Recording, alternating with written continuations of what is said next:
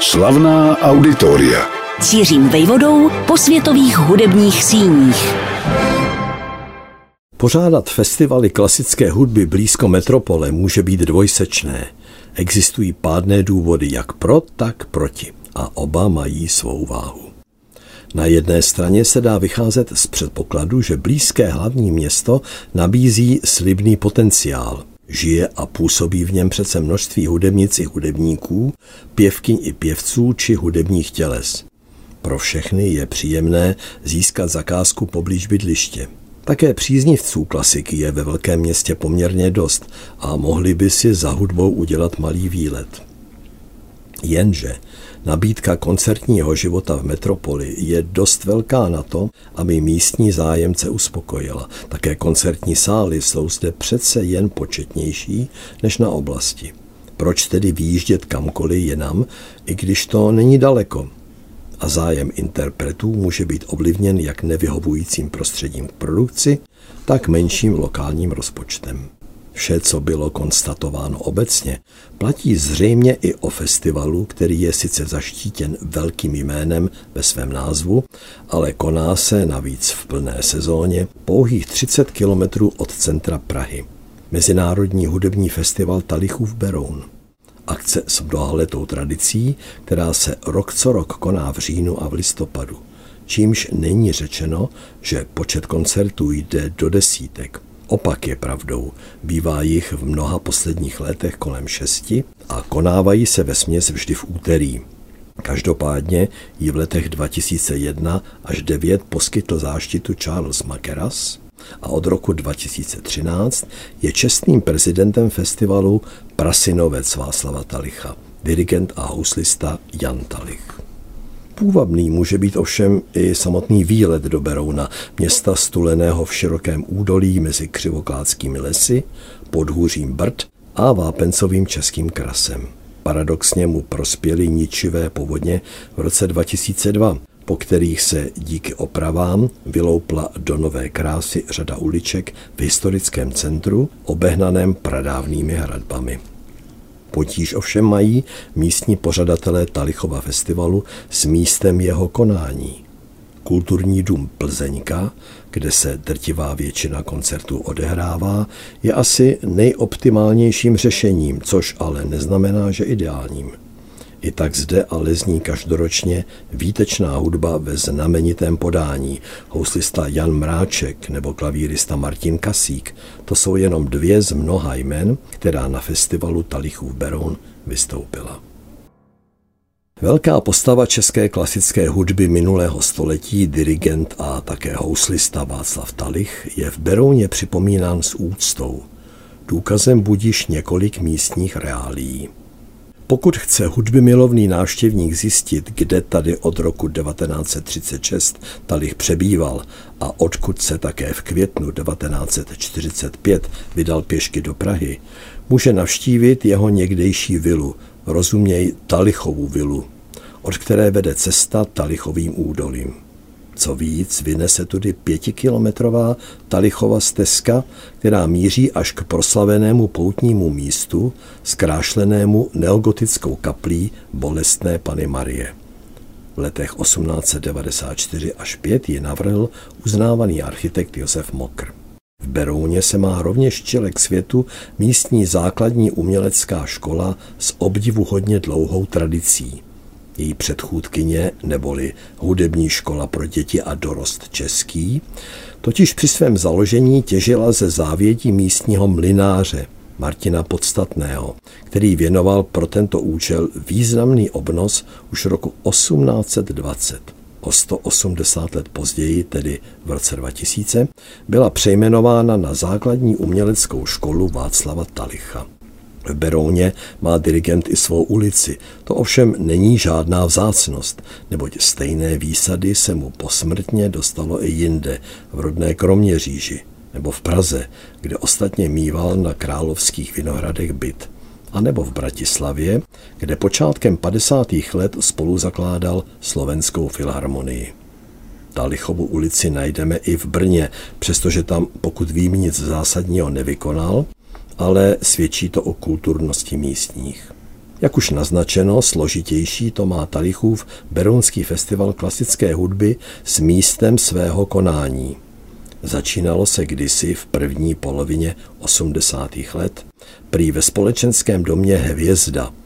Pak přišel poprvé na řadu Kulturní dům Plzeňka, aby se akce následně přestěhovala na několik let do společenského sálu České spořitelny.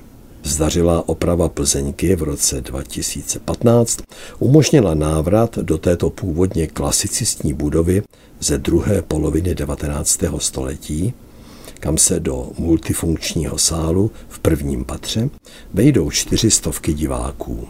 Kromě toho se hudba v rámci festivalu občas rozezní v trojlodním děkanském kostele svatého Jakuba Většího a novodobou tradicí se stávají koncerty pod čirým nebem na Husově náměstí, které festivalu vždy předcházejí, co by pozvánka. V roce 2022 zde slavil úspěch Karlovarský symfonický orchestr s dirigentem Ondřejem Vrabcem. Lidský i profesní osud Václava Talicha nabízí pozorovateli výzvy, s jakými lze ke složitostem minulých dob přistupovat. Tuším, v Talmudu se píše o tom, že člověk nemá posuzovat druhého, pokud sám nebyl v jeho situaci. A Bible nás má k tomu, abychom odpouštěli. O to víc těm, kterým za mnoho vděčíme a kteří projevili upřímné pokání. Řeč je o nešťastném období druhé světové války, které Václava Talicha silně poznamenalo.